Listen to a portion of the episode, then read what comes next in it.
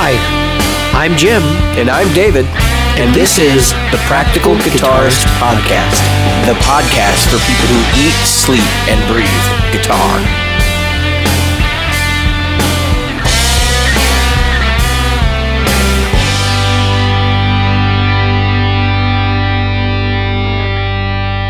The Practical Guitarist Podcast is brought to you by Great Lakes Guitar Pickups.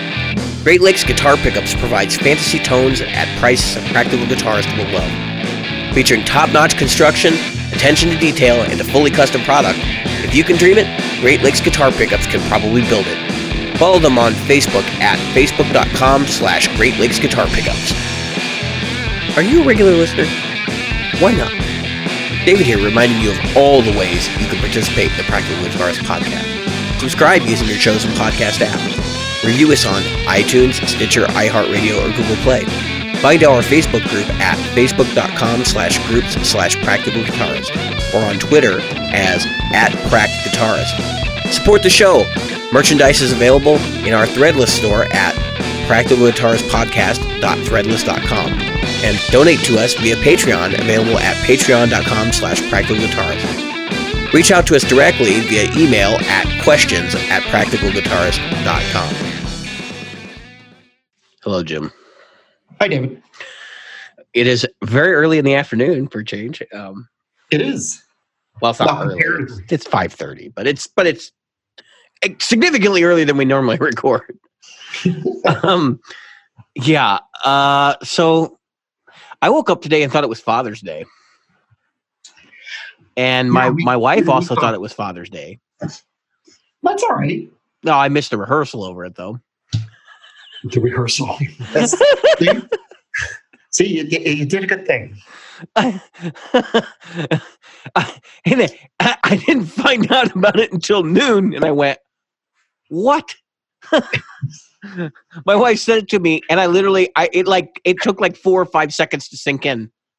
So, whole thing. Um, advertising retailers, stop sending me your Father's Day this Sunday kind of messages a week in advance.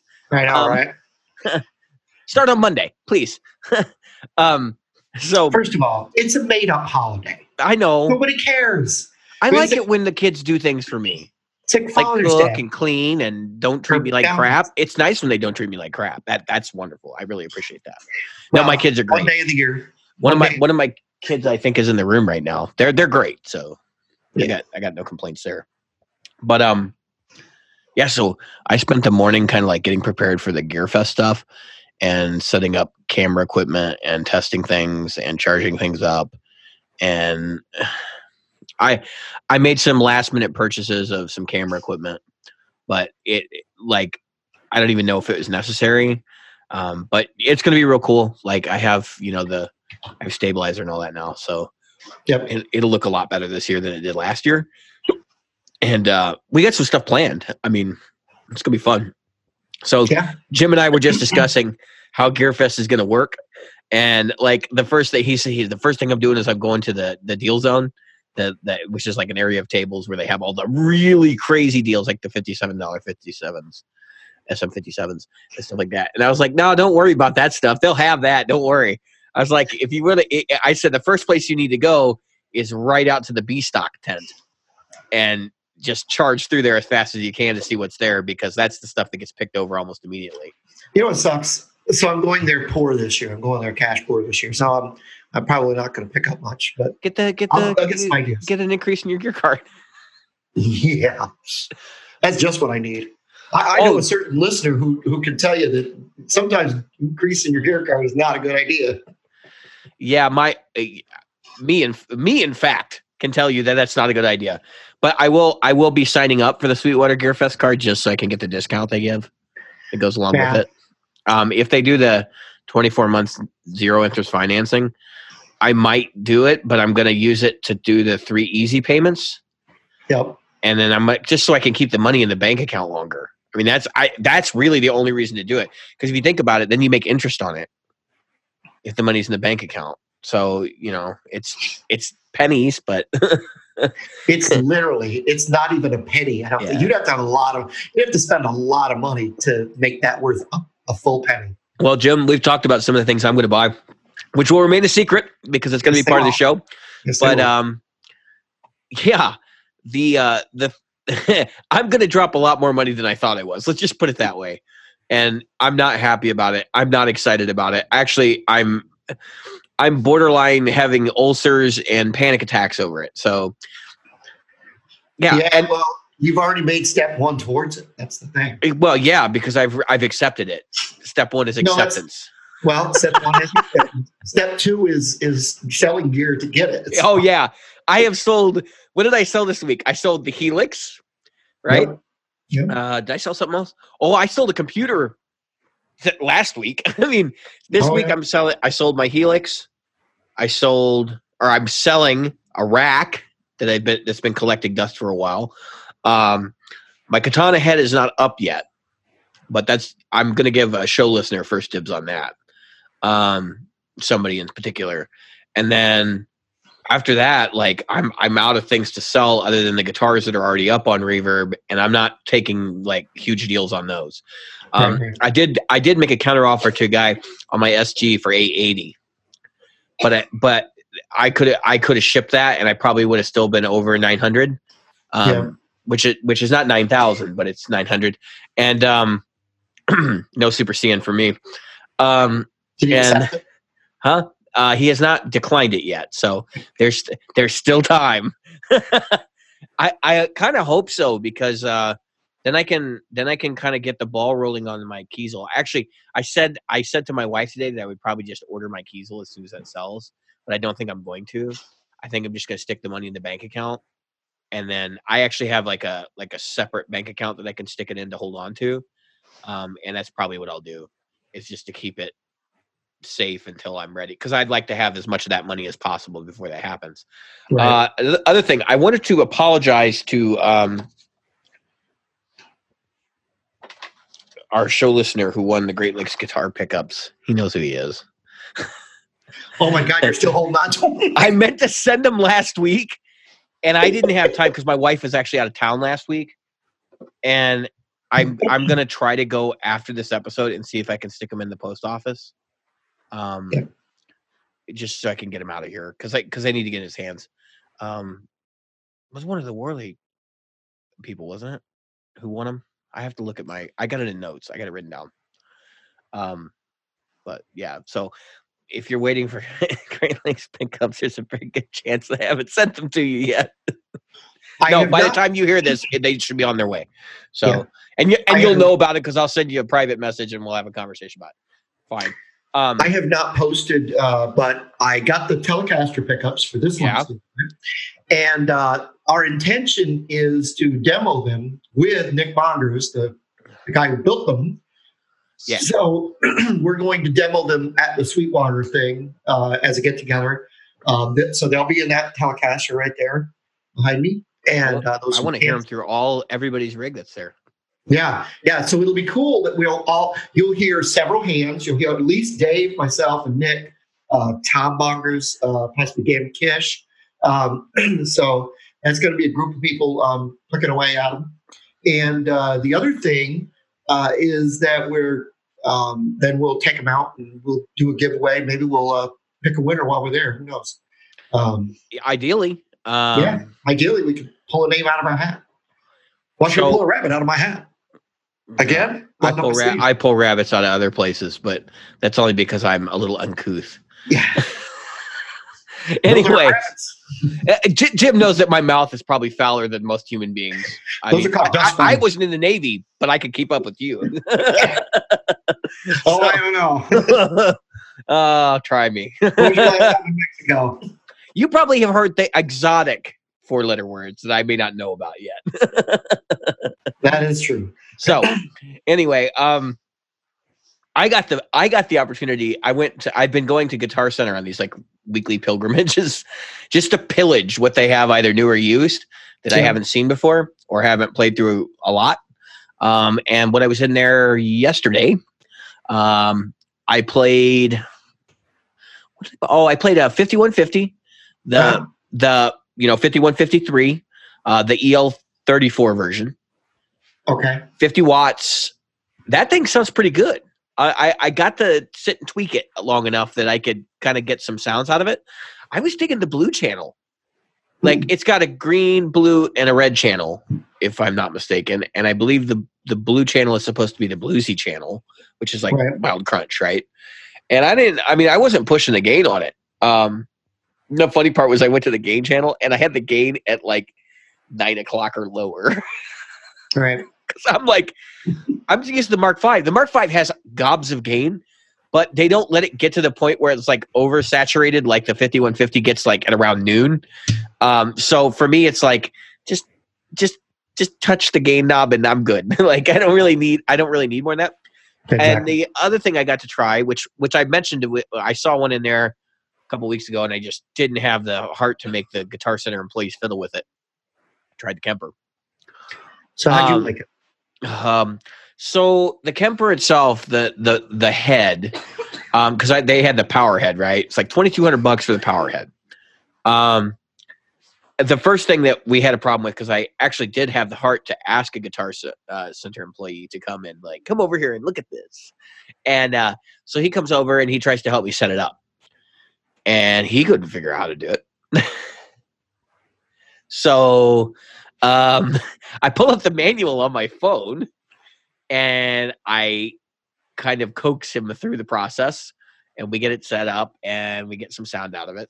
And so the my first reaction was, God, this thing sounds dark because it was plugged into an orange two by twelve. And that I, I will say that is not the right cabinet for that amp for sure, but probably not the right cabinet for. And then I know I'm going to piss some people off, but orange cabs, they're not my friend. I think they suck. Uh, Yeah, I have never seen a cab that can swallow up your treble frequencies faster than an orange cab can. Um, and the, and the bass is like, you know, have you ever seen one of those people who? No, I'm not going to go there. it's gonna. Uh, I don't want to do that. Let's talk about. Uh, let's talk about you know a deflated To basketball. me, a Kemper does, or, or I'm sorry, a, a, an orange does this to the sound. That's to me. Yeah, it does. It does. Um, it, it but the low end sounds like a deflated basketball. Like Yeah. it just sounds flabby and like overdone, like it's been beat with a rubber hose or something to that extent. Um, Yep. so okay, yeah, all right. So here's the thing: the Kemper, it sounds good. Like it sounds just as good as the Helix or the or, and I'm sure the Axe-Fx. Um, I don't. Ha- I have very limited experience with Axe-Fx. I played one for like 30 seconds one time. Um, the the Kemper interface is dated. It's seven years old now, and it shows it. Um, I will say that the one that I was using was crashing while I was using it. Scroll backwards in the presets far enough, and all of a sudden it would go freak out, and then it would have this me- this thing on the menu that says take a picture of this error code and send it to Kemper.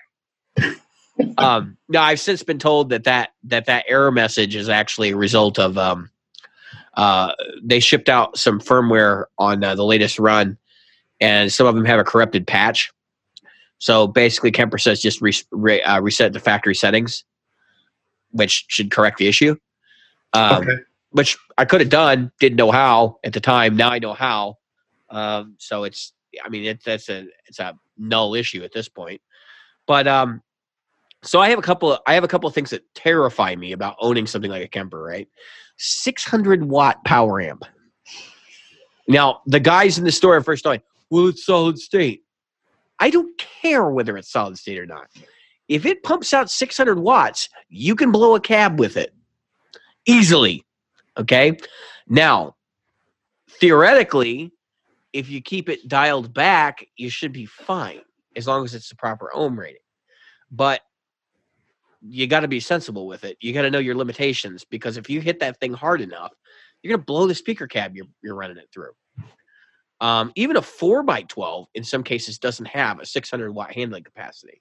No, typically a four by twelve is about 110 watts, 120 watts. Well, the logic behind the 600 watts is that you're going to run it into a PA cab an unpowered PA cab, right? Um, which But there's there's merit to that, right? I, I'm going to say something about the 600 watts. So one has to remember there's there's two things that are going to be involved in the 600 watts. they, they, when it, when a system says it's 600 watts or 1,000 watts or 10,000 watts for that, um, first of all, nine times out of 10, they're not talking about RMS, although they're supposed to be. Um, so that's um, 600 watts, probably the peak. Well, Um, that and- and, that's fine. 600 watts peak can blow up your cab. Here, here's the, here's and- what you're getting at though. Is you're talking about tube compression and wattage. It's totally different than solid state wattage. Right. And I'm going to say this about cabinets. Um, you're not going to be emulating, so it's not going to do a wider frequency band because you're not going to be do cab cab emulation. When you send when you send um, 600 watts to an FRFR, you're you're telling that FRFR style um, uh, PA cab, hey, I need you to take 600 watts of broad frequency band. When you send it to a um, a guitar cab, you be set a bit a much smaller frequency band because what happens is the the cabinet I shouldn't even say frequency band the cabinet creates that band of frequency and the cabinet also um, creates the push and pull against the amplifier um, now I'm not saying you can't blow it up I'm certainly I'm certainly not going to say you can't blow it up with 600 watts and the smart thing to do with something like that would be to turn it down bring it up slowly until you get to a point that you're not going to blow things up. But make sure number one, cabinet, cabinet emulation is off, which you should be doing anyway. Otherwise, it's going to sound like crap. Then you're to say, "Wow!" Unless you're plugged into a PA cab. If you're plugged right. into a PA cab, you need it on. But that limited frequency band thing doesn't have anything to do with how much power it's putting out, really. It might have to do with how it's going to sound. But it's but if you're hitting so as far as the speaker's concerned, it doesn't care whether it's low end watts or high end watts. If you're exceeding the speaker specification, you're going to blow the voice coil or you're going to or you're going to rip the cone. Like, Right, but I've I've maxed out um, a hundred watt cab into a, I mean, a hundred watt amp into a thirty watt speaker. Yeah, you can do that. Yeah. It- it- the- because typically the speaker handling is actually higher than its rating, but they're telling you they're not warranting it beyond that rate. Correct. Um, and and a lot of it has to do with like, so how long did you let the voice coil cook for? And like, I know it sounds ridiculous, but there's a lot of factors that go into that. Um, Yeah. And I, but I, but I can tell you, I, I've been googling around, and I found some people who've actually blown up their their uh, cabs to the Kemper before. So No, I'm sure they have. And It's I'm not, not- saying I'm just saying that their purpose for for putting that power amp in is not really to drive a guitar cab. They can act like that's the general purpose of it, but the real purpose of it was to drive a PA cab, which is fine.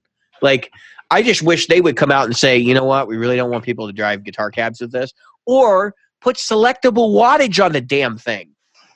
Like Well, they okay. So um, uh, Mission Engineering creates a two by twelve slant cab that's meant for the Kemper. how many watts? And what's that? How, How many many watts? watts is it rated? It's only rated for 200 watts. right? That's a problem. And and it's it just comes down to the fact that like to get 600 600 watts power handling, you're going to need Yeah, some significant beef in the speaker. I'm just saying it's built for it. When, when I was talking about the wattage over large, okay, so how do I explain it? Um, if if I'm trying to push a PA cab to have bass frequency response, the PA cab needs more wattage to get that bass low end. yeah, because you're trying to move the you're trying to move the cone. But if you so like let's say you do the same thing. If you send a thousand watts to a horn that's rated at 300 watts, I it doesn't care what frequency it is. It's Yeah. just power. It's raw power. correct. that's that's why they don't give you like oh 50 50 volt or you know 50 watts at this frequency like it, it that doesn't make any difference to them Right. it's, it's go ahead it, it does speak somewhat to the um,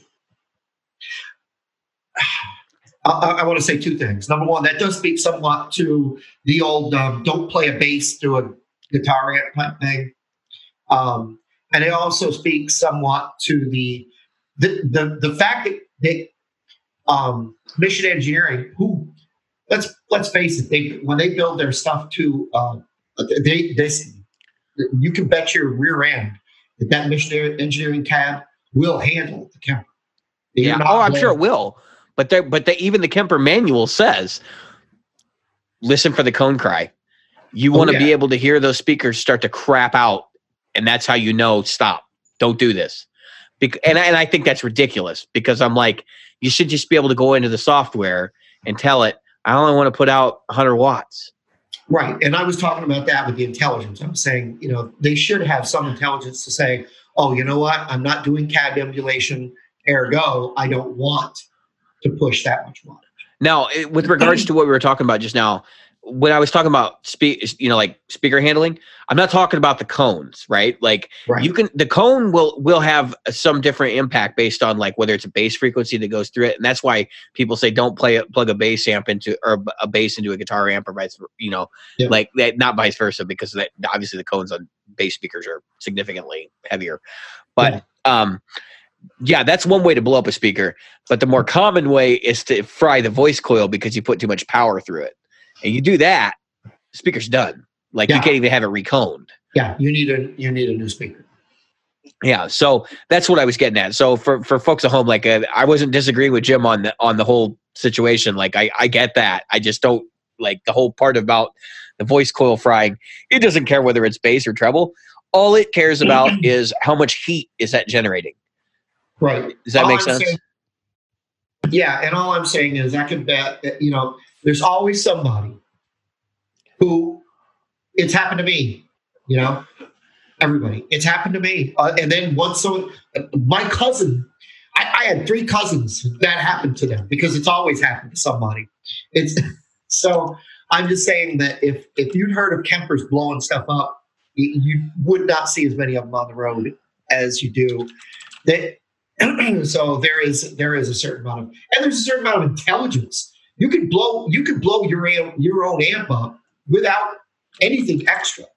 You could blow your your guitar amp up. I, Mhm. I'm not saying I, I will do it, but you can do it. So what's the uh, which cabinet are we talking about? Are you talking about the uh, the KM 12 212? KM two twelve P, yeah. Okay. Yeah, and and you can tell that that's clearly designed with the Kemper in mind. Yeah. But but you know what's weird is the expression pedal for the Kemper says Kemper expression pedal. Like it is it's like they had a deal with them. Like they Yeah. have the line 6 expression pedal as well. Um which kind of makes me wonder if Kemper didn't officially sign off on this. Yeah, well, You know, put, do you know what I mean? they, like- they put the, they put KM and P in the in the naming convention. Well, and there's a Um, big reason why Mission wouldn't have signed off too. Because Kemper's got their own cabinets coming out. Exactly. I- as a matter of fact, I know they they announced them at NAMM, so I don't know if they're out yet. No, they're not. Yeah. They, in fact, uh, the only people that knows where they're going to be out is Kemper. so, Kemper um, himself. I've been, I went, I did because in light of this episode, I went and, and read read up. Um, but so here's the, here's the thing, Kemper's not for everybody, right? Like if and I don't want to poo poo the Helix and say you know hey the the Helix is not a professional level tool. I owned one for two years. Like it is definitely a good modeler. It does certain things better than others. And I, what I'll say is this: it does effects in general way better than the the Kemper. Um, but I think most players who who are worth their salt kind of don't need. And I'm not trying to insult people who do rely on effects because we all know there's David Gilmour's and stuff like that out there. But I'm saying like most players don't really rely on the effects as much. They might find a little bit more value in Kemper. Um, and I think if so, if you're like the Helix is a direct competitor with Axe-Fx, I don't think Kemper has a competing product. I really don't. I think it does it does its own thing. Um, I know a lot of people like, oh, it's a modeler. I, I, for one thing, yes, it's a modeler, but not in the same way. So the other ones are component modelers. The Kemper is not a component modeler. All right, Mhm. and Right. uh, that that's for better or worse. I'm not going to comment too much on Kemper's functionality. You've all heard about it, like you know how it works. But I will say this: the the modeling in it's good. It's not. Uh, you know, it's not going to redefine the world good, but it's but it's good enough for professional use, and that's why it's in the hands of people like Mark Knopfler right now. Um, so, long story short, Right. Kemper's cool. I, I I mean I'd gig with one. I'd bu- I'd buy one like someday. I think I'd wait until the next version. To be honest with you, I want to see what happens uh, with because the thing's been around for like ever now. You know, seven years or whatever, eight years, and um, they're still upgrading firmware. They're still supporting the product, but I gotta imagine there's going to be a Kemper two at some point. Yeah, I mean, I think that they probably slipped in some some uh, upgrades, such as um, sometimes when you when you can't buy this component or that component because it's been phased out by the company that built it, you got to buy a new one. Um, if you buy a PlayStation 4 today, it's not the same PlayStation 4 as I have. It's got a it's got a new you know, thing, Well- it's still PlayStation 4 and things still low enough. With this being a digital product, I mean, they could conceivably just use modern parts, apply the software to modern parts. exactly. That's not super hard. Right. And so all I'm saying is like, um, uh, well, we were just talking about the mission engineering um, guitar cab. The mission engineering guitar cab is actually it's it's kind of a misnomer because it's not a guitar cab. It's a speaker that is that is um, tuned for modelers. Um, Yeah, Kemper, like like what you were talking about, the Kemper does what they call a profile, not a model. Yeah, I mean, it's a model. It's the same shit. It, you can. It's it's you know, a pencil is a pencil is a pencil, like yes, kind of deal. I, I know that, but what I'm talking about is that it models. I guess the way it does it is different, Yes, it, definitely component modeling versus sound modeling. right? You can't take a Helix and go, you know what? I'm going to model my amp that I have right here. No, not the Helix, but you could do it with the Axe-Fx. Yeah, you can take a Kemper and model that amp that's sitting there, Yeah. right? Or an X. Well, the Axe-Fx. So that's the thing. The Axe-Fx has tone match, right? Which is it uses an internal model and then it tweaks it to sound like the amp, the amp that you tone match. Yes. Now, I've heard tone match stuff, and it's not it's not bad, but it doesn't sound as good as the original source. It doesn't sound like the original source. Whereas the Kemper, I mean, I got to be honest with you, like it sounds as close as you're going to get to the original source in digital, right? Like it's pretty ridiculous how how uh, close it can get. Um, but I just feel like, uh, oh, excuse me. I just feel like uh, I feel like there's some better. Um, I- it's still my my bit. I keep coming back to the price, man. Like twenty two hundred dollars without the foot controller, right? So the foot controller Yeah. adds another four hundred bucks. Yep. And I mean, I could buy a, a triple crown from Mason, a cab for twenty six hundred dollars. Correct. Now, I'm not going to have 10 amps in the Triple Crown, but at the same time, it's like I get full control over the EQs. And because that's the one thing the Kemper, eh, that video I sent you today, the guy talking about it, he's talking about the EQ controls actually functioning more like a board EQ on the microphone itself Right. not the amp. And that's a good distinction. So if you're comfortable in a studio environment, I think the Kemper might actually work out better for you than buying a triple crown and you know that whole whole side of things. Now I've used a triple crown as a reference because it's a typical head in a typical cabinet type situation.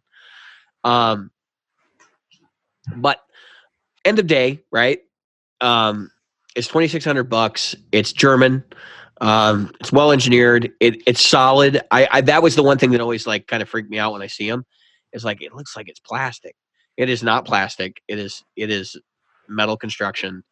Um, it's well laid out and well thought out. So if you're interested in Kemper, you can ask me questions in the group or whatever. I'm gonna kill this segment for now. Um, Well, uh, can I say one thing before you get done? sure. I think the the objective, whether you're looking at a Kemper, an Axe-Fx, or a Line Six Helix, the objective is a completely different thing.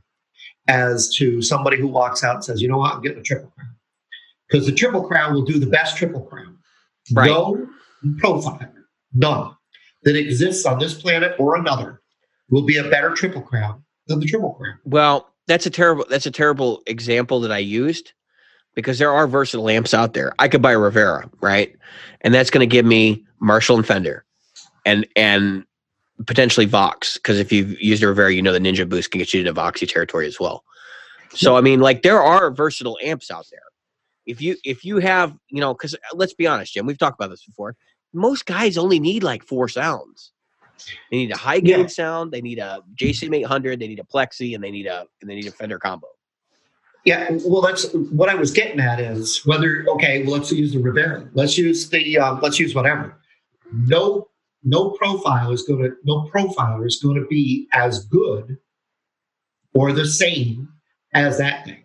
The Right. profiler is for the person, kind of like me, who needs to be able to go out there and play country in one second, metal in another, punk in another, ska Right. in another, and, and and I've got to have those. Otherwise, for for three hours, it's one thing to go see Rush. Rush is Rush for three hours, Right. right? Uh, Ghost is Ghost for two hours on stage. I have to be all of them, and and I have to be able to go from the softest to the loudest to the to the most driven to the least, all in in you know one set. So Yeah, I, I know. That's we, what it's kind of made. we've talked about this before though too. Like I kind of feel like people overdo that shit. Like I feel like people get really stuck on the idea of like matching the tone of the original recording. I think if you get in the family of sounds, you'll get by. and that's eh, that's the other side of it. There's always that side of it. What I'm what I'm trying to say, without I, I may not be saying enough. I know you're playing not- devil's advocate too, so yeah is that I'm I'm saying that if I'm going to play David, it, it- all right, if if I'm going to a bar, which is a much more intimate location than say a, a ten thousand street um, seat arena, okay, and I've got to go from song to song to song. The listener, I'm going to make the listener tired by listening to a small band of frequencies versus a much or or tones, let's call them tones, versus a much larger, wider band of tones.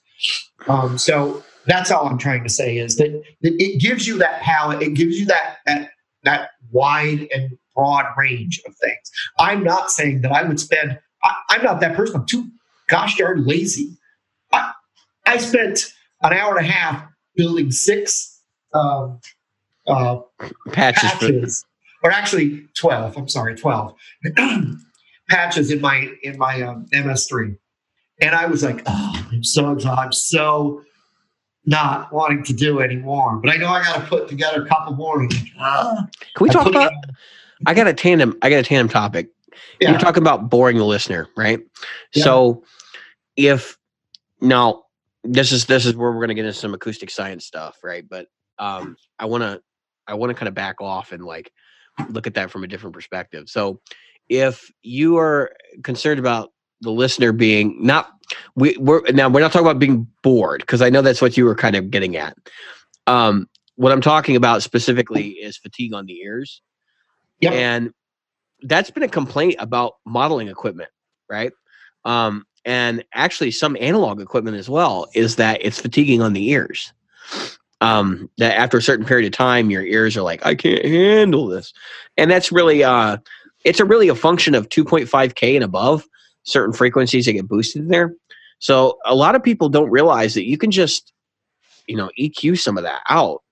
And it you may not cut the mix as well, perceivably, um, at first, but after people's ears wor- warm up to it, they're gonna be way more happy than if you were beaming them. I call it beaming when you when you have that that thing that makes your ears hurt. Um, but Yeah, I've talked about that before. When a band goes to 10, I don't care what that 10 is. When you go to 10 right out the gate, you've already you've already worn your listeners out. And Yep. um, that that's going to wear on people. I I have um I, I do that here. I'll, I'll sit, you know, Marshall's sitting over here where you can't see it. I'll sit where um, I've got a certain thing going. Like I was doing it today. I was on the clean channel. I was like, oh, that sounds really good, really. And then I went to the, I, I put it into the crunch channel. And then I went back to the clean channel. I was like, I can't even hear that. It's, it's because that's what happens. so you have to give yourself a second to go, okay, it's not as low as I think it is, but it's like driving down the street. You're going along, right? And you're going 75 miles an hour to 65. And then you see a cop. You slow down to 65. And then you're like, wow, I cannot believe how slow I'm going. And because 65 is suddenly extremely slow. You know, or you're listening to the radio and you and you're going along, you know, and you get to the you get to the store, you turn the radio off, get back in the car, you turn it back on, you're like, whoa, that is so loud. Who got in here and turned my radio up? It was fine 10 minutes ago when you went to the store. Well, if it's Walmart, it's an hour ago, but because they don't hire anybody to check you out. but you know, you leave the store and it's like, oh my god, I can't believe I was listening to it this loudly, and that, and that's what I'm talking about. That wearing. So, it, and it doesn't matter if it's volume, but it doesn't matter if it's frequency. But you're right about frequencies in that there are certain frequency bands, really low and really high. If you shelve them a little bit, you can you can um, save a little bit on the listener as well. So I'm just I don't know. Yeah. I, I made a decision that I'm buying a Kemper next year. So I'm you know, I, I've been looking at certain things and I went, you know what? I'm just I'm gonna set myself. You'll be more and, than happy with it. I yeah. I just um I think folks are looking at them like you need to still recognize uh, it's not it's not the same as owning the amps that are in it and that you buy for it. But I mean, they'll give you close enough approximations that you'll be happy. Um, so we had a three thousand. That's at least it's 000. pricey, man.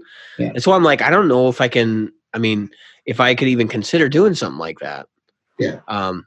So yeah, I mean, we've had private conversations about my financial situation, so you know what I'm talking about. But, um, anyway, so uh, we had a uh, thread in a group, and I'm scrolling. I'm scrolling hard um, to find it um, that we wanted to talk about on the show. Yeah, but we don't want to point anybody out. No, no one specifically. Yeah, well. But if you read the thread, if you do a search for the thread, you'll yeah, you'll know who said it. so this listener says, just out of curiosity, how do you all personally define practical as it relates to gear? And um, he goes on. There's more to it than that. And I, it was a good discussion because I think a lot of people in here um, had some really insightful ways of defining practical as it relates to guitar playing. Um, but I wanted to, so I, I, I went off and had a novel, right? And I wanted to read some of that and uh, just kind of define exactly what I was getting at when I said it. Um, so I said, so I posted the definition of practical, right? Uh, that was a big part of it. And practical, as it, as it is, is uh, an adjective describing of or concerned with the actual doing or use of something rather than uh, with theory and ideas, or of an idea, plan, or method likely to succeed or be effective in real circumstances, feasible, right? Um, and so bear that in mind as I as I read some of this. So I I said that um, practical has an accepted definition, right? And I said that uh, this has all been addressed on our show before. Um, not, I wasn't really sure why everyone thinks they're crazy or that we're uh, we are crazy for having you know seven hundred to two thousand dollar guitars when that's basically the mid market now. Um, a PRS, it's going to be better than a Squier bullet, right? I mean that's and that was my response was yes. Is someone going to argue for the Squier every day? Does it matter on stage? Probably, but that depends on the player. Definitely covered that on the show. Uh, should it be? Uh, should it be? Uh, should it being a Squier bullet impact a buying decision? Yes. If you play out and need something that will last without turd polishing, no. If you're going to buy it and let it collect dust in your basement, this has been covered on the show.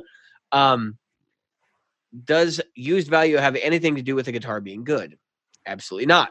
This also has been on this show. Um, does it matter where a guitar comes from? Nope, but it can affect craftsmanship and wood selection, as many players assume guitars from Indonesia and terrible are, are terrible, and uh, the brands getting Cort to build them don't want to fight an uphill quality control battle. This has been on the show, and yes, it has multiple times. Um, and I've owned several Cort guitars. So that's a big part of it. In fact, I still own several Cort guitars. Uh, does anyone really believe you uh, you can pick up a new guitar for $100 and have it compete with a guitar costing $3,000 without putting a ton of work into it? I know I certainly don't. Um, can you take a $99 guitar and make it as good as a $1,000 guitar? Depends. Do you think wood matters? Um, how much money do you want to sink into it? Because it's going to cost you at least $600 in 20 plus hours. I know because I've completely gutted guitars and uh, we've done this on the show. Um, see any of our episodes about the Shingse. Um, does anyone believe that a three thousand dollar guitar is necessary for weekend warrior gigs? I sure hope not. Uh, this has been covered on the show in probably a quarter of our episodes. um, does anyone realize that I've only ever owned four USA guitars, and they were all sub two thousand dollars? Does anyone realize that I've owned 19 guitars or some absurd number like that? Clearly, there isn't a bias here. Like, I I like inexpensive guitars. I just don't like them as much as the nicer stuff that I've been able to save up and get. Um, and actually, the inexpensive guitars have been the bridge for me to get to the expensive stuff. So, like, I'll get a bunch of them and then I'll sell them all and then I'll buy something nice. Um, so you know that's that's basically what happens. Like you play long enough you accumulate gear and you can flip that gear into things that you really want. You just got to not form attachments to the gear that you're playing which is tricky. Like uh, to be honest with you it's tricky. I, I know people who have attachments to guitars that are for lack of a better word valueless.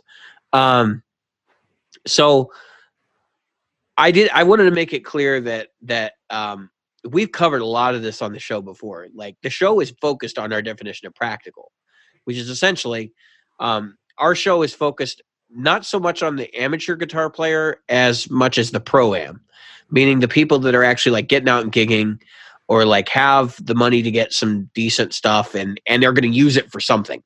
Um, that's not to say that bedroom players are don't have a voice in our community or on our show, but it's just that that's not where the market's focused either. Like if, the market were focused there, Fender would have a lot more money wrapped up in the Squier series, promoting and producing them. Um, because, uh, but I think what really goes on is that they they want bedroom players to buy the three thousand dollar guitar, and that's a big part of it because we know there are more bedroom players than there are pro ams. Like there's got to be. Um, that's just from my experience walking around. Like you, you go to work and you're like you you say, oh, you play guitar you know, you ever had one of those conversations where somebody's like, "Oh, I didn't know you played guitar," and you're like, "Yeah," and then I've been playing for like two years, and you're like, "Okay," you know, you're like, "Yeah, okay," but that happens a lot, and there's a lot of them out there. And I'm not saying that there's anything wrong with being a bedroom player, um, or even you know, try, aspiring to be a gigging musician. Like, there's nothing wrong with that. But but our point is that we focus on practical, which means in practice, and that's a big part of this. Right. Um, so there were some great opinions shared in here, other than mine too. Um, go back to the top here. So Paul talks about uh, Paul Pickley. Uh, he talks about supporting his son, his son through his musical journey. Finding the best places to spend money is very important to him, and that's and that's a big part of what's being practical. Is like knowing when it's appropriate to do this because like for example and, and i've been impractical right i bought $800 overdrive pedals and stupid stuff like that um, and it you you quickly find out what's important to you. Like look at me, I bought a Helix right two years ago when the show started. I bought the Helix with the intention of replacing my pedal board. I had it for two years, and then I realized I don't even need this many effects. Like this, this is really not doing a whole lot for me. And I would rather have a couple of effects that are really high quality than have every effect under the sun. Um, so I just got to make sure that whatever product I get has the stuff I need in it, and that's it. Um, that's why I sold my Helix, by the way, folks. Is I'm looking at other products uh, that can do a similar thing um, and provide me similar functionality for less money that don't have every bell and whistle under the sun in it. Um, so that's a big part of it. And I'm probably going to walk away from the the Stomp as well, the Helix Stomp, because um, a lot of people are really into that thing. I just I, I look at that thing and see how limited it is, and it's I I know that will be a problem for me. Um, it's a great competitor for the for the Eventide H9. I will say that, but but uh, I think the Eventide has a has a leg up on certain things in there too. I think the delays in the Helix are a little weak, and I think the reverbs are far weaker than the delays. Um, which is funny because Line Six has always been good at delay. So, um, nevertheless, practical as it relates to this show, practical as it relates to people, it's it's really a kind of double edged sword. So I'm going to go on and I'm going to talk about some of these other people. It's like Ian Wood says that um, eh, the uh, the the one thing that that uh, you don't hear of often is a podcast called the Budget Guitarist Podcast, and he's he says that he's just started a journey into pedals.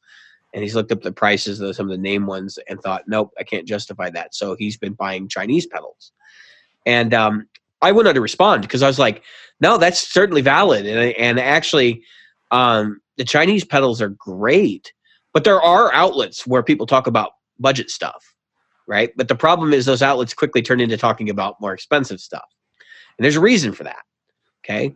Because I think I think a lot of the gear related technical shows, like YouTube shows and, and podcasts, feature people who they're wanting to make money doing this. And there's no money from from uh, the Chinese companies like Joyo, you know, like sponsoring your ads and all that. I mean, some people have gotten away with it, but it's not like they don't have the the marketing capital that somebody like a Fender or um, Boss has, or you know any of those companies, and even Boss doesn't have that crazy marketing capital in in reality. But some of the bigger companies here in the states do. JHS is a classic example. He spends a lot of money on marketing. I got. I have to imagine his product is not that like the cost of his product is really low because he spends an insane amount of money on marketing. I mean, he's got a YouTube channel where he posts a video like every week. It's crazy. Um, and all of his products get this massive YouTube rollout treatment. And that costs money. I know people who do those videos and they take in money to make those videos. So this whole idea that you know these pedal companies are using uh, YouTube as free promotion, it's BS. Um, and money talks too. Like the companies that get their stuff out, oh, and the ones that don't stay the same, right? And that's just that's just the way of the world. So, um, I have had Joyo pedals. I've had uh, I had the vintage tube screamer thing that they make, and um, it was good. And actually, I was told it was noisy. I didn't think it was that much noisier than the other pedals I owned until I turned it up. When I would turn up the amp, like I could hear low level background noise, um, more so when it was engaged than not. But I kind of have that problem with pretty much every overdrive pedal. So um, I, can't think that that's because of the construction or whatever. And frankly, even the construction of these pedals, JHS uses the same construction methodology, right? They use surface mount components, spec, and then you know populated on a PC board, be board by a machine basically, and then they just heat the whole thing up and everything's soldered in place and it's done. And they QC it and they ship it out. Um, I know it's a generalization. I know I'm picking on JHS, that's fine. I don't I don't mind picking on them. And I, Josh is a good guy. Like he seems uh he seems pretty genuine. My my wife thinks he's creepy as hell, but that that's cool. We can we can live with that. Um, did you have anything you wanted to touch on, Jim? I know I've been talking for like ten minutes straight here. I I think that I spoke a little bit to practicality when it came to the uh, the the thing that we were just talking about. Yeah, I mean, a Kemper is certainly a practical tool and it's right it's practicality that comes along with uh, you know how much do you want to be able to do what you've got to do. Um, sometimes practicality comes down to physical um, i know there's somebody in the group that uses light guitars because of their back. So mm-hmm. that's a that's a practicality. They that's, don't want to have got, hey i'm i'm in that same boat right now. Um, there are people who look at uh, that practicality is the one amp that does one thing really well on one guitar that does one thing really well. There are the there are those who will play a um, Telecaster through a uh, Blues Junior or a uh, Reverb or Deluxe and say that's it. Fender through Fender, and that's the best thing that's ever happened since sliced bread. There are those who say a Fender through a Marshall is the best thing, um, and so on and so forth. So their practicality is I want what works for me in this situation. And that's what I think everybody's practicality is. And for some, it is a budget because practicality has to come down to I've only got $500 and I don't have any money, more money than that. What am I going to do with that $500? And they don't have time or they don't want to take time, whatever it is that, that makes it, that pushes them to say, okay, I'm going to spend this much money and I'm going to get this rig or this gear. So I know I'm rambling a little bit, but the fact is that practicality is different from every single for every single person. I've talked about on one of the things that I want to be able to do. And practicality will come down to having a very small rig with a very small number of guitars that goes into um, doing a lot. Uh, let's look at um, let's look at the uh, people who are who are professionals who play regularly. Uh, the folks that are that um, uh, are on say American Idol or The Voice. They use live musicians, which I think is a great thing. You know, those those those shows could use tracks any day of the week, and they're still using live musicians. Um, the Tonight Show, the you know those things, they're still using live musicians. So those those folks come in. They've got a rig that sits there. They've got a little rig in the in the practice room, and they've got a, another rig that's on the stage. You know, Saturday Night Live band, and they're they're doing their things week to week to week to week. They've got to be able to cover um, a certain number of things, but you never really hear them worrying about I've got to get this sound. We're going to do this song this week, which is a cover. Nine times out of the ten, they're playing 20 seconds or 18 seconds of a song that you've heard a million times over, but they play their version of it, right? So the practicality of it is I, I've got to get what I can out of this little rig that I've got there. And they may have one, sometimes two guitars with them. And that's it. All they've got for that thing. There's there's also the road musician who's busking. And there are people who make a living busking. And what have they got? They've got a little, what is that, Roland? Uh, you can play, uh, it's a cube or something that you can bring down the subway and it's loud enough. yeah, you're talking about the uh, the Katana Air. Well, yeah, the Katana Air. There was a Roland product that, that yeah, the cube, the, yeah. the little cube. Right. Yeah, but all I'm saying is that they need it to be loud enough to be heard in frequencies that are good, but they also need to be able to sing over it, sometimes without any kind of PA whatsoever. Mm-hmm. Mm-hmm. There are those people. So um, I'm just saying, practicality comes in different flavors and different forms. We're trying to talk to that those people who have different practicality. And you're right, we're not talking to the bedroom player who's never going to play in front of anybody because the truth is they probably don't care about our show anyway. I mean, I mean, they probably hate us. They're really going to yeah. hate us after the next topic. yeah, that's that's um, true. Stick around, folks. We're going to annihilate some people and probably get in trouble. Oh, yeah, um, we're going to make some people hate me. Yeah, I want to I want to separate myself from this one because this is all Jim. Okay, um, Jim's opinions do not necessarily reflect the opinions of the Practical Guitarist podcast. Oh, for all hate mail inquiries, please see Jim Woodard. That's right. That's absolutely right. You um, can send your hate mail directly to me. Yeah, so we'll, we'll get there in a second. Um, you're absolutely right. Practica- uh, practicality has a lot to do with um, the function right?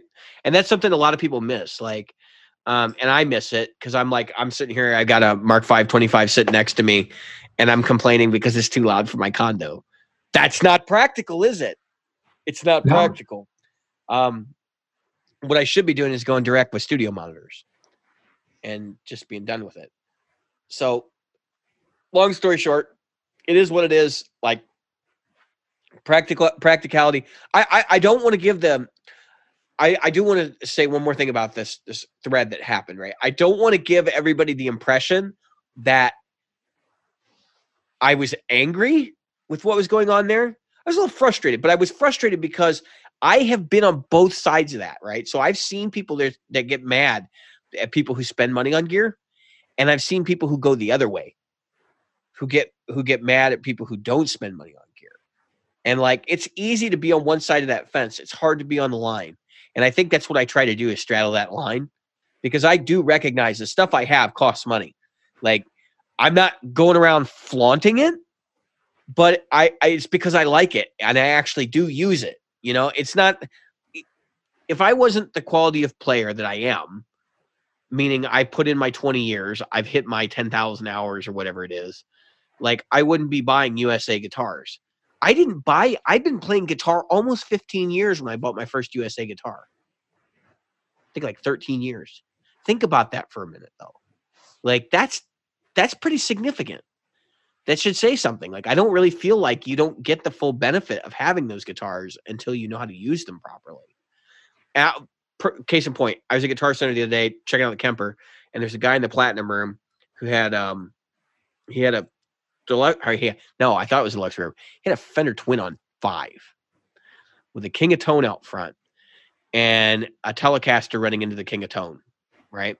And he was shooting out custom shop Telecasters with an American, uh, like the American Vintage or whatever, the one that's double bound, the one you liked, Jim, that you were talking about. Um, and he asked my opinion. He said, "What do you think about this?" And he swapped, and I and I gave him my opinion. And it was basically one was one was meatier, the other was more treble heavy. Um, and he he did prefer the sound of the custom shop, but he didn't prefer it fifteen hundred dollars better, which which is very telling. And that's a practicality discussion where he said, "You know what? This isn't worth fifteen hundred dollars more. It just isn't." And so he made a he made a judgment call and said he wouldn't buy it really interesting conversation with that gentleman. He's um local pro um and plays with a lot of names around here. And um he was he was interested to hear the Kemper too. Um, but his his his impression of the Kemper was totally different than mine. And that's becomes he he comes from the old school. Plug into an amp, turn the controls, and you're ready to rock and roll he's looking at me like trying to get this Kemper going, and he's like, "What? And why would anybody ever want something this complicated?" Then he heard it, and he was like, "Oh, it sounds awful," and it was because of the cab, right? It was Yeah, you- all the cab. So he walked out of the room, went to the restroom, came back about ten minutes later, walks back in. He goes, "Oh, it sounds much better now." And I said, "Yeah, it's the treble control." I goosed the treble. So, case in point, um, it's it, look, it's just different structure, different folks. I think it has a lot to say about finance. You get the best that you can afford.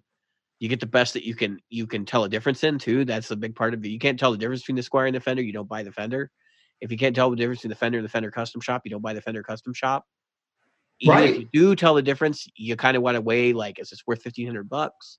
There's, it's just like buying a car, folks. Everybody, I, I, I would assume that we, we probably do have some younger listeners who may not have bought a car, but I would assume that everybody who listens to the show has probably bought a car at some point, and everybody'd love to have a BMW. The question is, is it worth the extra cost and maintenance? So now we can turn Yeah, it you, over. jumped on, you jumped on what I was about to say, and that is, so I used to, I used to um, recommend, well, I still do, uh, but in a different way. I used to recommend, you know, people uh, their purchases, mostly in in the IT department. So um, a lot I of quit, what I quit doing that a long time ago. Yeah, I know, right? Uh, so back in the early days of building your own computers, people would come to me because really it, it was it was still a wild, wild west of stuff that you were looking at. Can you look at my specs and tell me if this is a good PC? I I've heard exactly, exactly. And back, put yourself back in the 386 DX days or Yeah, SS, yeah. right? And people would ask me, "What, what computer should I get? What computer should I get?" Back then, it was pretty easy. It was buy what you can afford, buy the biggest, baddest that you can afford, because eh, I said, if you can't put your own PC together, if you asked me to do it and I put it together, and then because back then you had drivers, Yeah, no warranty, drivers, all that. Right. I, I said eh, you would. I could put you together a much faster machine for the same amount of money, but you're going to have to ask me. Oh my, you know something's going wrong. What, what should I do? And back then, like I said, it was very different. Back when So- you had to get the drivers on a floppy disk. Exactly. And and so I'd have to say, okay, now I got to go over to their house, and I'd have to put on a driver for their modem, and then I'd have to bring over a driver for their sound card. I'd have to bring over a driver for their video card. Yeah, you couldn't even do it with it. You Uh. couldn't even do it with a uh, with a uh, thumb drive back then. Yeah, because you didn't download drivers. You, know, Yeah. they, they didn't go and download that. They, oh, they, they, they just wanted something they could play Doom 2 on. I can remember getting patches for games like Doom 2 on floppy disk. Yeah.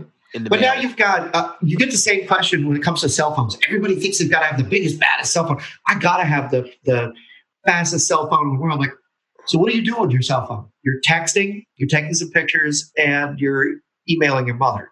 Um, you don't need the baddest one. You need the one you can see well. So pick the screen that's most comfortable for you. But remember, as you're holding that one handed, you've got to be able to text with it, and you've got to be able to um, use it.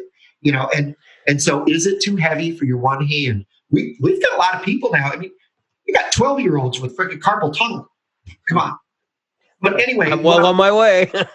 I'm going way down a path I don't need to go down. But well, the point is now with guitars, it's like, do I really need um, the the um, the biggest band? Do I need a blue sky, or do I need a um, or it? can I get by with the canyons?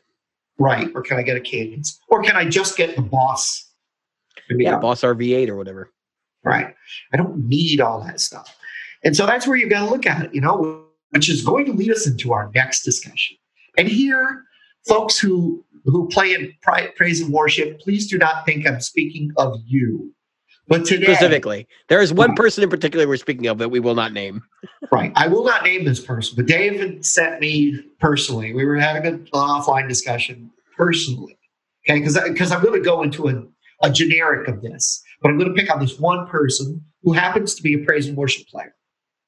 And then I'm going to go into a generic of what what really got under my skin about this person. So this is a YouTube person, and he sent me this thing, and the first thing I thought was, "Oh my God, I just know this is a praise and worship player." I don't even need to be told. But of course, he's talking about his gigs and his setup.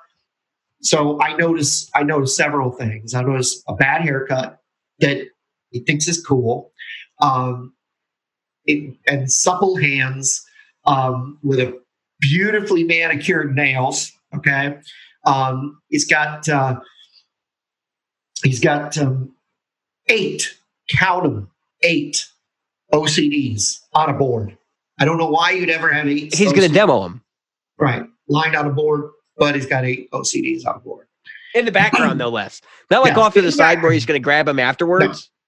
And and he's got the most expensive guitars you can think of hanging from the wall. The one in his hand isn't isn't the Fender Jaguar. It's a Suhr Fender Jaguar knockoff uh, because it's got to be nicer than an actual Fender Jaguar, Yeah, it was a Suhr. Um, yeah, right? Jaguar. I'm, I'm not good with the yeah. Jaguar. It's a. I think it was a. I think it was a, the Suhr version of it. It was a Suhr offset. but it's an offset. That's the important thing, right?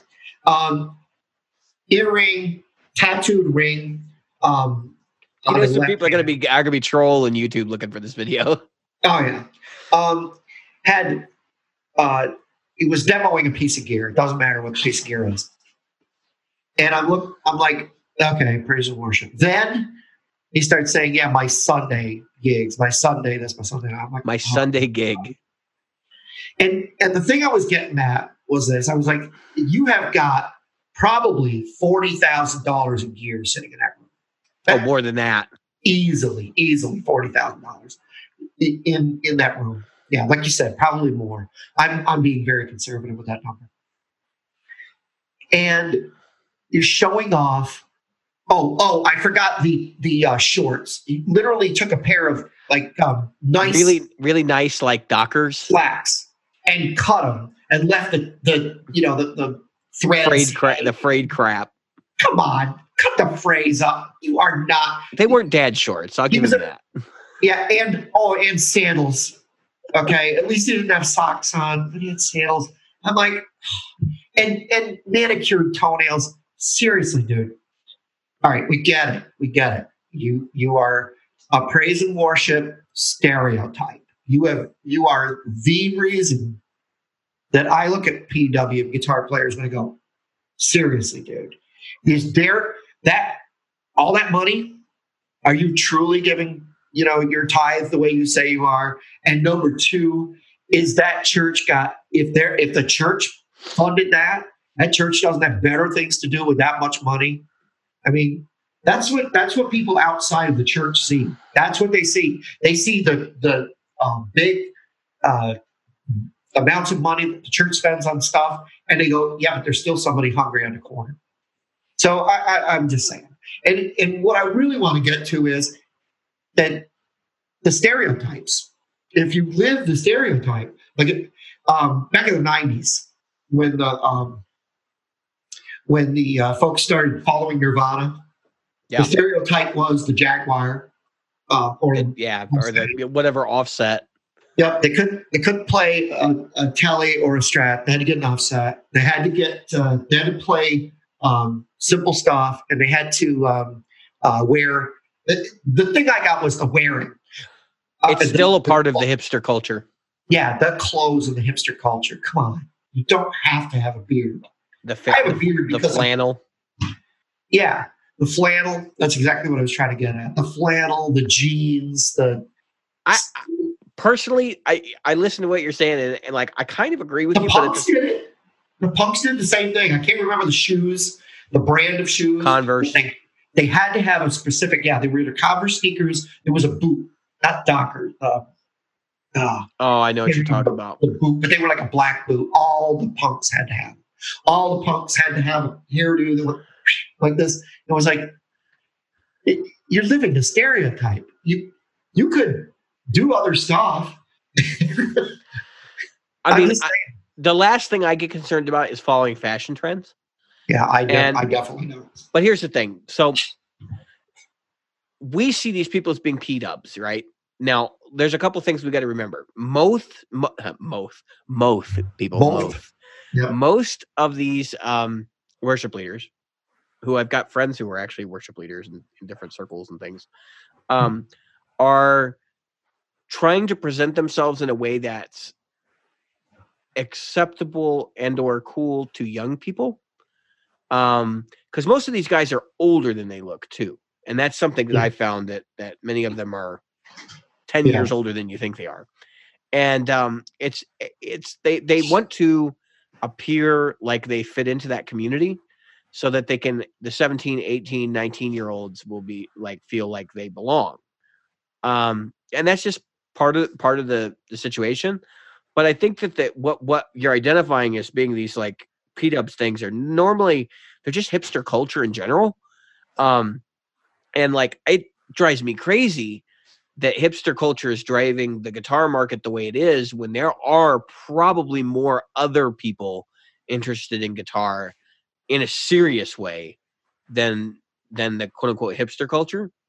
Because like we've we've talked about offsets on this show before. Offsets are a perfect example of like the the fashion trends working their ways into guitars because it's really born out of that like sonic youth nirvana momentum at that time before that you could find those guitars for nothing in a pawn shop as soon as that happened those things skyrocketed and it's because of the the the um the aesthetic appeal like that's the way i look at it and I think that a lot of those people don't actually appreciate the guitar for what it is. I do know some people who like offsets because they actually like offsets. Like they like the guitar. But I know other people who are very image conscious and like extremely image conscious. And it's like, I wouldn't play that because I don't like the way it looks, or it's not cool to play that. And it's like, okay, fine.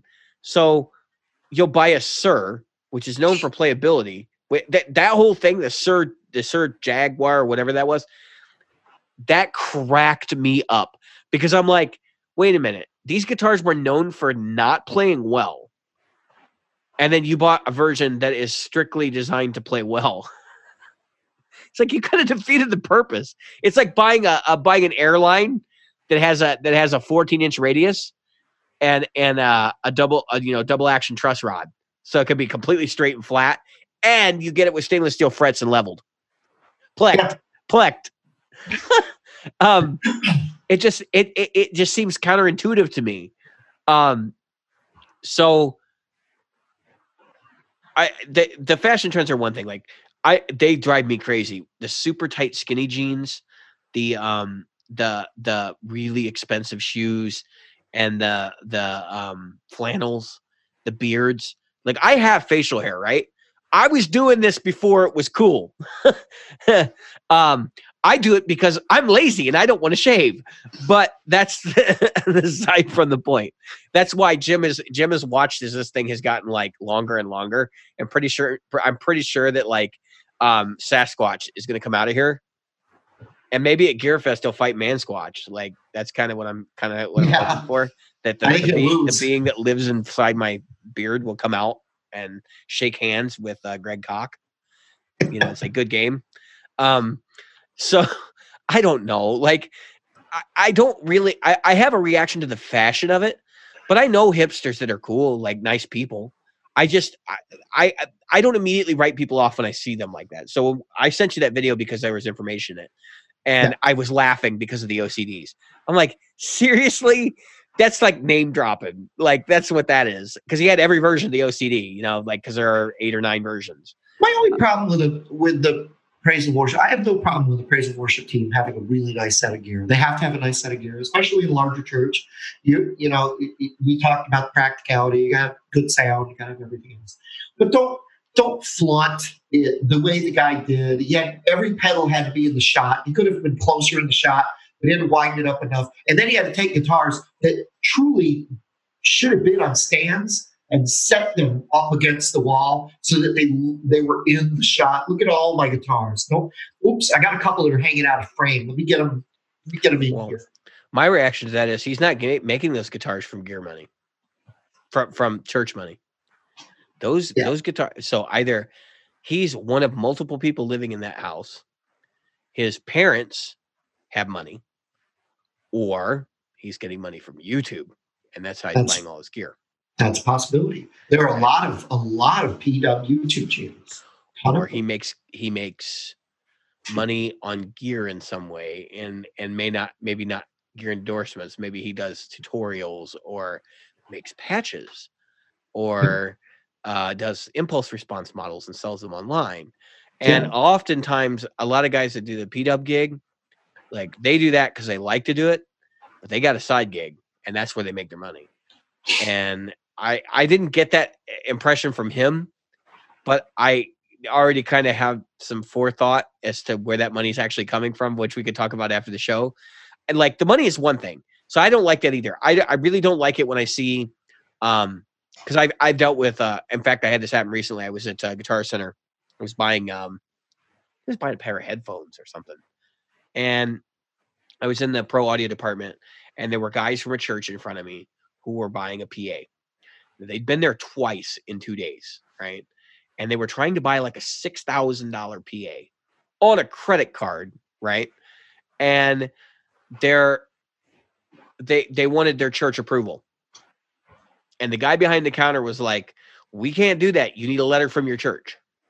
Well, we we don't, we don't know what the letter's supposed to say. So then he breaks out the binder and he says, "Here's a sample copy. Take this to your church. Have them sign it." Right. And um, they're like, "Well, we don't understand why why we can't why we can't just get the church thing without you know them being here or whatever." And he's like, "That is state law. You, you have to have the person that has the license sign that document saying that they authorize this to be tax exempt. And it was a whole thing, but you know for a fact there are people that abuse that. Like a church could buy gear tax exempt, right? And then go sell it willy nilly. They could sell it to their members and nobody would know. And so it would be like, well, I'll give it to you tax less. And you don't pay tax on it. I mean, yeah, the church is not going to make any money on that, but they're not losing any money either, are they? So I know somewhere out there, there is a church that is buying really expensive gear and letting their members buy it back from them to keep it because they don't want to store it or they don't, you know, for whatever reason. It doesn't matter. Maybe they're trying to be unscrupulous. Maybe they don't realize that's a tax problem, that that's not something you should do. Um, and that sucks because I don't like to see anybody abusing the law in this country because we have these laws and the people that abuse them are the ones that make things worse for everybody else. Um, so it, I'm not going to get into the whole political discussion, but you, but you know what I'm saying. So like, I I I totally understand like seeing somebody like that, and the initial gut reaction is all he does is play in church on Sunday, and like he has the look of somebody that all he does is play in church on Sunday but he may be part of a touring church band or something and that may be a big part of that. Like you know there you probably remember some of the old the old school performers that used to get hired out to like travel around and as part of like a gospel show and whatnot so yeah well i do remember the thing i that gets me is because i do remember wearing spandex and i mean not a good thing it's not i don't think it's a good look for anybody So I, am just saying that that's that's where I'm talking about the generalization of the stereotypes as any stereotype. Yeah. I mean, there were people who would, you know, dress a certain way, look a certain way, do a certain thing, all because it was part of that culture. And that was the reason they did it. They didn't do it because they felt that it was the right thing to do or the thing that they wanted to do. They did it because it's part of the culture. Do you realize what my first so like I was like probably 17, 18 years old when this happened. Might have been a little bit older. When I first had the realization that I didn't have to worry about like what people thought of what I did.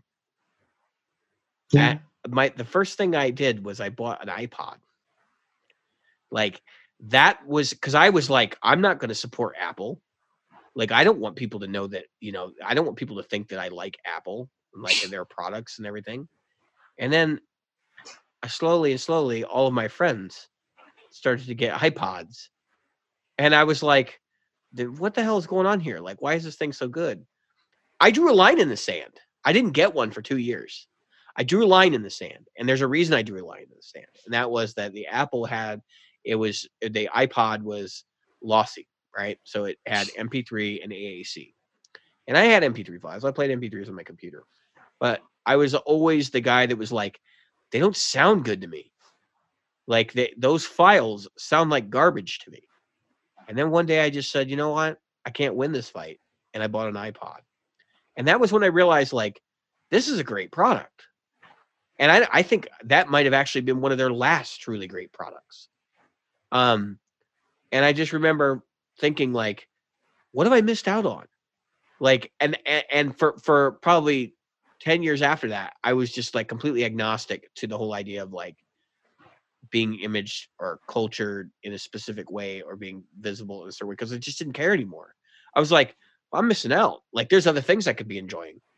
And started to realize that, you know, even just the the idea of like drawing the line in the sand as I had characterized it becomes kind of silly. And it's like if everybody's doing something, and I'm not saying that the herd mentality is good either, but there's probably something there worth worth talking about or worth looking at. So, you know, the Helix, for example, everybody's buying the Helix right now. There's probably a reason for that. Like everybody's bought deluxe reverbs over the years. We know there's a reason for that. I mean, it's a $400 giggable amp that sounds really good at, at the two things it does really well, which is get loud and sound like a Fender, you know.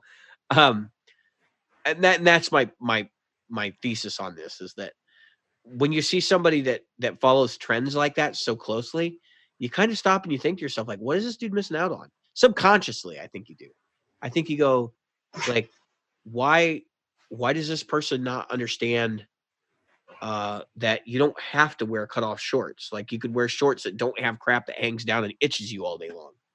You don't have to wear sandals.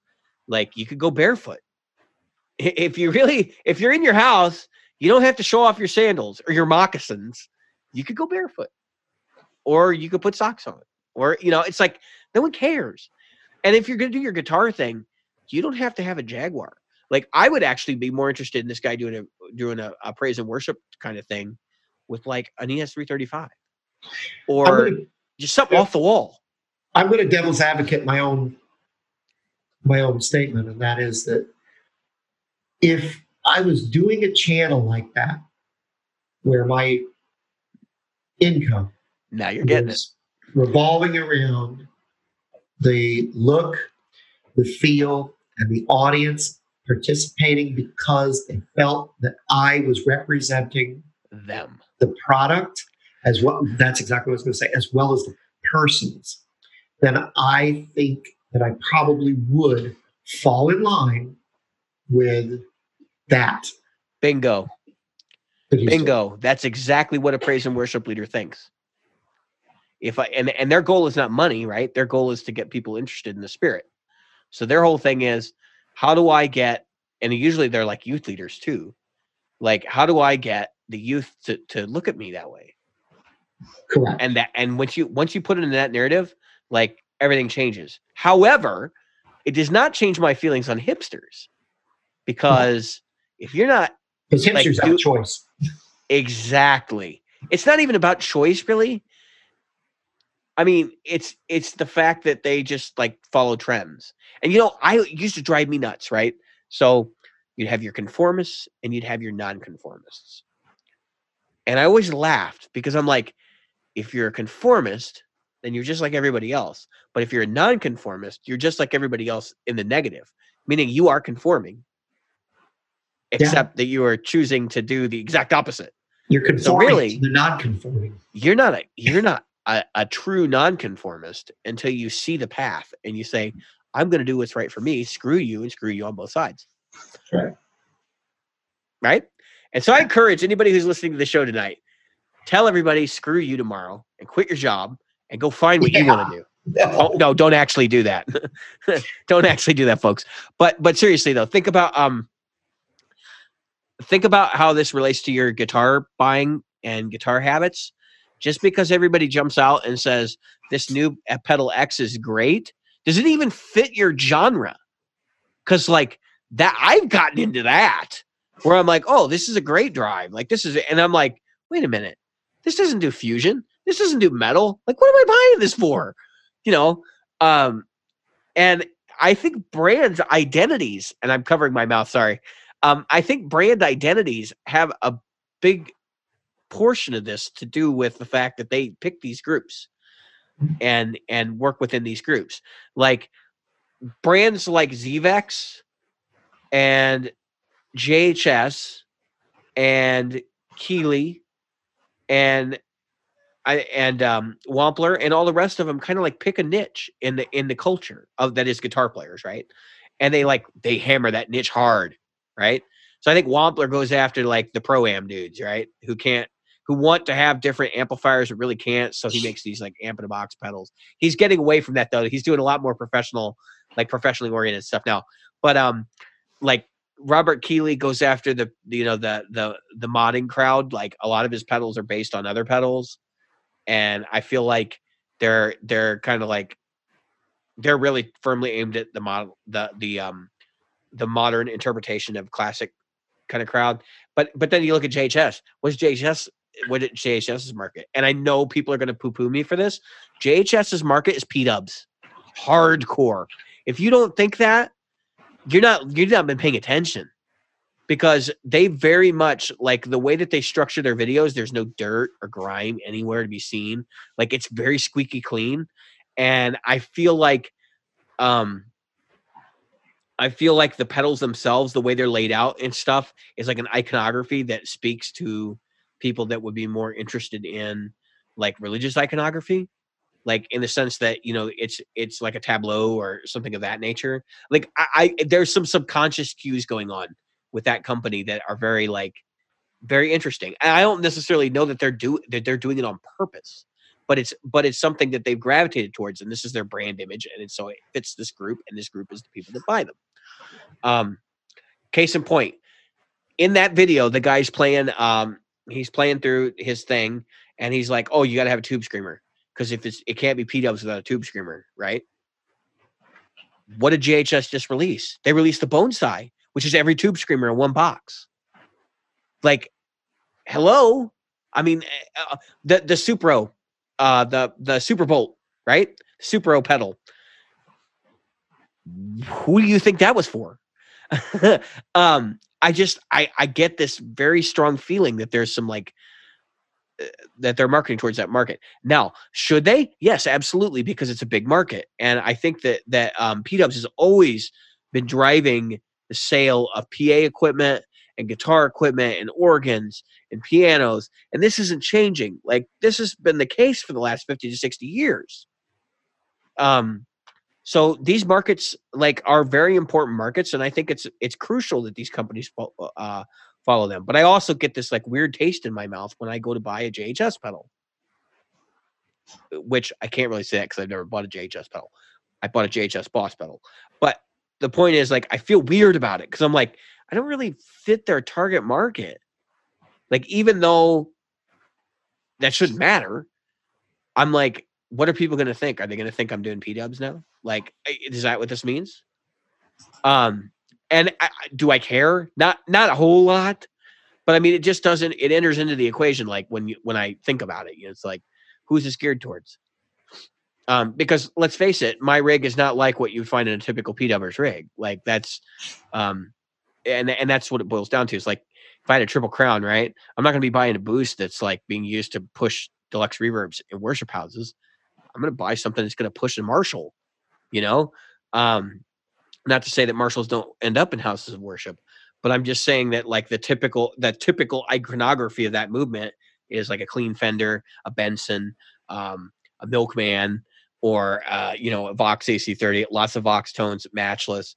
And you know I'm I, I want to be really clear. Like I have a lot of friends who play peed up gigs, so I'm not trying to poo poo on these people. It's just easy to to use that as a as a cultural group because they have a very clear like cultural stereotype already applied to them. And I think anybody, even the people that are members of that community, know that there is a cultural stereotype there. That's why we have memes where it's like, oh, these are proper pedal boarding shoes. Like, do you know what I mean? Like, you don't have that meme. uh, Like, you might have some 80s hair metal memes, but like, you don't have memes for like, for like the, oh, you do though. Like, I guess, I, I guess I just don't, I don't, since I don't really see myself fitting in with these other cultural groups, I keep forgetting that we have like dad rock and that we have like the, um, the flaming, Okay, fla- so flaming 50, you know, 50 shirt, like bowling shirt guy, you know, like, That's what I was going to say. So let's. What would be a uh, stereotypical dad rocker? If you were to look at a band and go dad rock, all you do is say, "Yep, guys over 50 or or uh, I guess no, I don't, I don't even think over 50. I think. I think that that somebody 42, 43. somebody who's older who's still gra- who's still holding on to the the their the music of their youth dad rocker. like really holding on to the music of their youth No, I mean if you were to walk into a club without it- hearing any music, like that guy today for me, I Mhm. knew. Yep, Pete up. Um, what would you say? Okay, yep, that's a dad rocker. i would say he has to look like he's in his 40s at minimum uh button up shirt. It's a big part of it. Slacks um slacks indoor jeans and then like just comfortable shoes. Like a dude that doesn't really care. Like it's just like all right i play guitar. Like no big deal. Um i think there's two types of dad rockers though. I think there are those guys and i think there's the guys with like the cut off the cut off sleeves and the uh you know the uh the cargo shorts and uh that, Oh, you know Lord, like yeah. yeah the like ankle socks with with shorts kind of deal and then the uh you know they got the they go they- they're the ones that go to the guitar store and they're like looking at the 80s metal guitars those are the ones that are like yeah like i want to be satchel kind of and and it's because they're holding on to the music of their youth that's what it is i would consider Alright. that dad rock in a nutshell Let me ask you. Let me ask you this. round and round that's what they're going to sing later you know Yeah. And, and they're going to do it either in the original key badly or they're going to tune it um, a full four steps down or so. yeah Now let's. Uh, how about how about um, you walk into a uh, you walk into a guitar clinic, right? And uh, they're doing doesn't matter what the guitar clinic is. Let's say we're going to we're gonna we're gonna be at. matter of fact, we i was just going to say we're going to go through a bunch do of them here shortly we're gonna, so we're gonna go to Sweetwater. We should we should go like you know point at people and go okay that's a dad rocker that's a um, P Dub that's a that's a great idea and then ask them what's the primary kind of music. Of. So let's see if we get because what would you say what a jazzer looks like? Would you would you say a jazzer is the guy with the um like a little ponytail pulled in a little bit into the back, probably wearing dark clothes um, and broody? you know what we need to do? Yeah. We need to go with signs, right? And we need to and we need to stand behind the sign and it says, come over and talk to us. And then when they come over, we're gonna have three questions. And we're gonna have them define what is dad rock? Yeah. Like, can you explain to me what you think dad rock is? Yeah. And we'll preface it and be like, look, this is we're doing it for the show, but we we, we wanna, you know, but like get let's get some actual like other interpretations of this stuff. Yeah, Um, and then I have we need to set up some questions some questions to ask industry people. Like, yeah, oh What's yeah, I your- got a bunch. what's your favorite? What like what's your desert island rig? Like, what's the one rig that you know, the holy grail for you? Like, Yeah. I, I I think we could get some interesting like pizza questions. You know, people like to ask like, what's your favorite pizza? I think we can come up with some actual guitar ones. You know, people Yeah. actually might care. Some useful questions. I I don't know what podcast that was, uh, but you know, I the last thing I care about is what is Pa- Paul Reed Smith's favorite pizza. Just don't care. Just don't, Don't care. care. And it doesn't it doesn't make a gosh darn bit of difference. It's probably an East Coast pizza. Their equipment is gonna Yeah. what their equipment's to be. It's to be. It's not going to be a reflection of the gear that, that they make or sell. Well, that's why that's what I'm hoping to find is that like they make the gear because they understand it, but that doesn't necessarily isn't necessarily what drives them wild. It's Right. about market, right? And that's- Absolutely. That's my point. Um, so hopefully we get to meet some interesting folks there and work through some of those questions. Oh yeah. Um, if you're still on the fence about going to GearFest, I'm gonna give my, I'm gonna give my little GearFest commercial. Even though they don't pay us, they don't sponsor this podcast. They don't even know we're going. Uh, well, they do, but on on a very basic level. Um, I wanna I wanna do my little commercial, which is that if you if you have money sitting somewhere, and you can go and you can just drive up there in a day's drive, right? If you or or like you can get up at like five o'clock in the morning, get in the car and drive to GearFest. Do it. If you've never gone, do it. Because you will meet people that you have you will never have the opportunity to meet unless you go to a NAMM show. And you will see deals that you will never see outside of uh, that that kind of event on new gear. You will get to go to the flea market tent and see people all over the state of Indiana who have come down, and some from southern Wisconsin, and some from southern Michigan, and some from Ohio.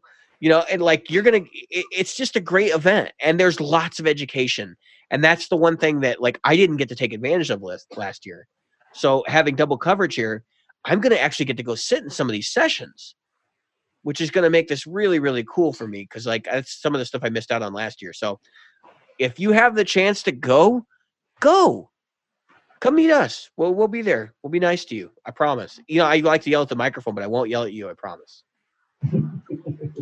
I, I promise. I break promises, just so you know. Yeah. But I'll try not to break them.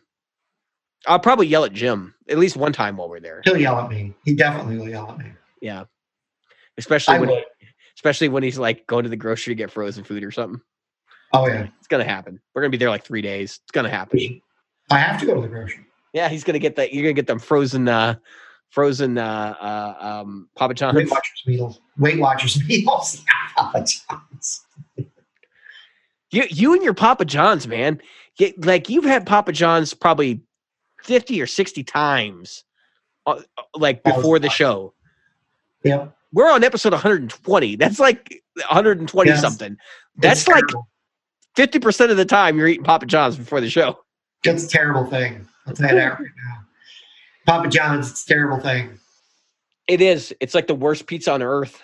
Why are we talking about pizza? We don't care about pizza. Hey, does does pineapple belong on pizza? The answer is yes. I'm sorry, people. If you think their answer is no, you're wrong. I'm right. You're wrong. Goodbye. I, I would rather I would rather flush your pineapple down the toilet. to be honest with you, pizza do is about meat and cheese, mother. Uh, it's about meat and cheese, mothers. Um, and if if you like, I, can't eat mushrooms. No. Um, if it's meat or cheese, I'll eat it. Oh, let me check my app. Okay, Papa John's No, says. no, no pineapple. Stop it. Let's see what the let's see what the special is this week. We're Are not they- talking about after- pizza on this show. they- I'm gonna have to cut all of this out. Are they after P doubles? P dubbers? Let's let's figure this out. Okay, ready? Um, meaty barbecue pizza. Definitely after P dubbers. P dubbers don't eat um, pizza with pineapples. Is it vegan? It's a vegan pizza. a, a vegan Could you vegan imagine? pizza. Could you imagine, right? Barbecue. Think about that for a minute. With the Some barbecue sauce pizza some bread. special vegan. No, it's it's called meats, barbecue meats, or barbecue chicken and bacon pizza. I can dig that. Pizza, sauce, bread, vegan pizza. That's it. Sauce bread, vegan pizza. Well, I mean, let's face it, pizza is the perfect food. Because you can have you can have fruit on it. You can get um, veggie pizza, or You know how I feel about my my hierarchies of tone, right? You know what we'll have to do is I'll I'll I'll ask my friend. uh, So I have a friend that lives. I won't mention his name on the podcast. But I have a friend who lives in Fort Wayne, I'm glad he and I'll ask him um, specifically what's the best pizza place we can go to for pizza.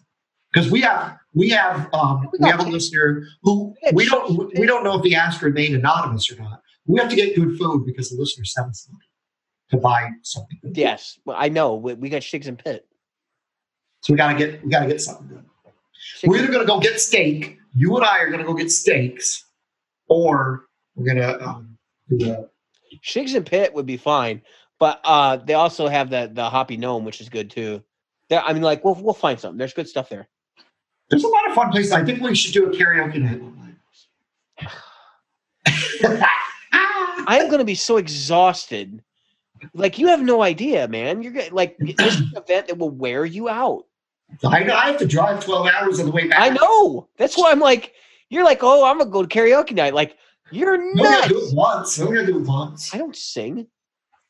You don't have to sing. Actually, you're probably one of the like four people that I know that's heard me sing. Yeah, see, I know you can sing because I've heard you do J- and you can do it. Some somebody's gonna tell me I'm good. How many of you guys need to need to hear David do his best? Matter of fact, even if we just do it at the house, we're gonna have to jam out some Hendrix, and you're gonna have to sing it. all right, all right. I, but I get to have the lyrics in front of me. That's fine. That's fine. Okay, You I'll get do to it. use a music stand. I'll bring a music stand. I'll do it.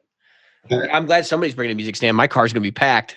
Somebody's Dude. Dude, let me give you let me give you like before we before we uh, dial out here. Let me give you the let me give you the lowdown on all the stuff that's going right. So my Mark Five, um, the cabinet, which is a one, micro one by twelve. I'm bringing in one guitar. I'm bringing I'm bringing the uh, uh, Kiesel.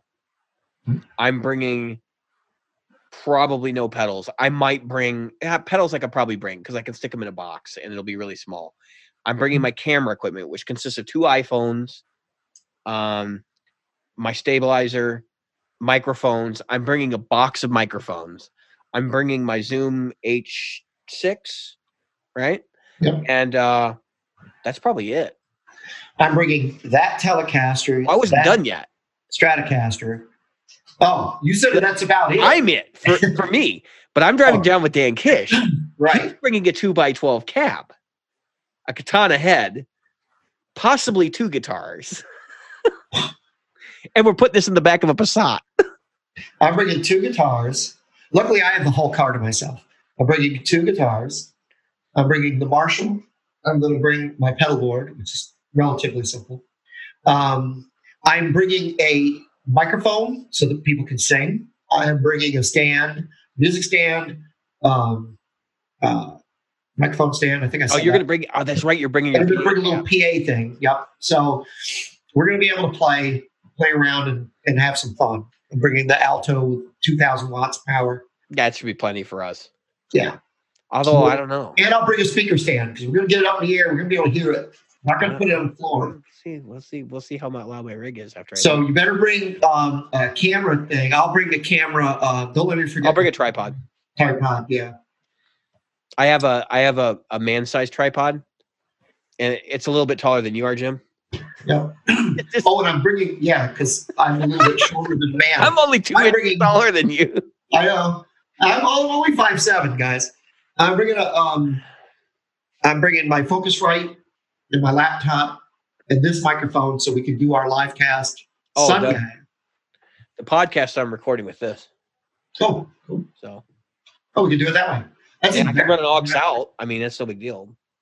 That's good. We can we can record the jams with that too. That's good. That's what I was planning to do. and I'll bring I'll bring uh, um some jump uh some well we used to call them jump drives some uh, flash drives so that Yeah, I can have a bunch of them. get you to give me a copy of that stuff so I can hear it Mm. play it back because this is gonna be hilarity hilarity Yeah, it's gonna be in a frat house for like two days Yep. Yep. Loud, obnoxious. until eleven Yeah. o'clock. The only thing different about the frat house, I was going to say, there's only two things that would be different about the frat house. Number one, there'll probably be maybe three or four beers flowing instead of like, Yeah, instead of thirty or forty. and uh, there there will be um, no pot, and uh, people will be in bed by eleven. and no, and no sorority girls will be will be in the house. So Yeah, there will be there will be none of that here. yeah, I mean, we got Tom Tom Bonners, right? it's going to be. I think we're all a bunch of married men, right? yeah, we're all married. Yeah. So except for well, Kish is technically not married, but he's oh. yeah, he basically he's basically married. Um, so yeah. All right. Uh, this has been a long episode. It has been. I have been David. I've been Jim. And we've been the Practical Guitarists. We have. Sure. I'll turn this off anytime. Sometime soon when when am I going to turn this off? I'm going to turn it off.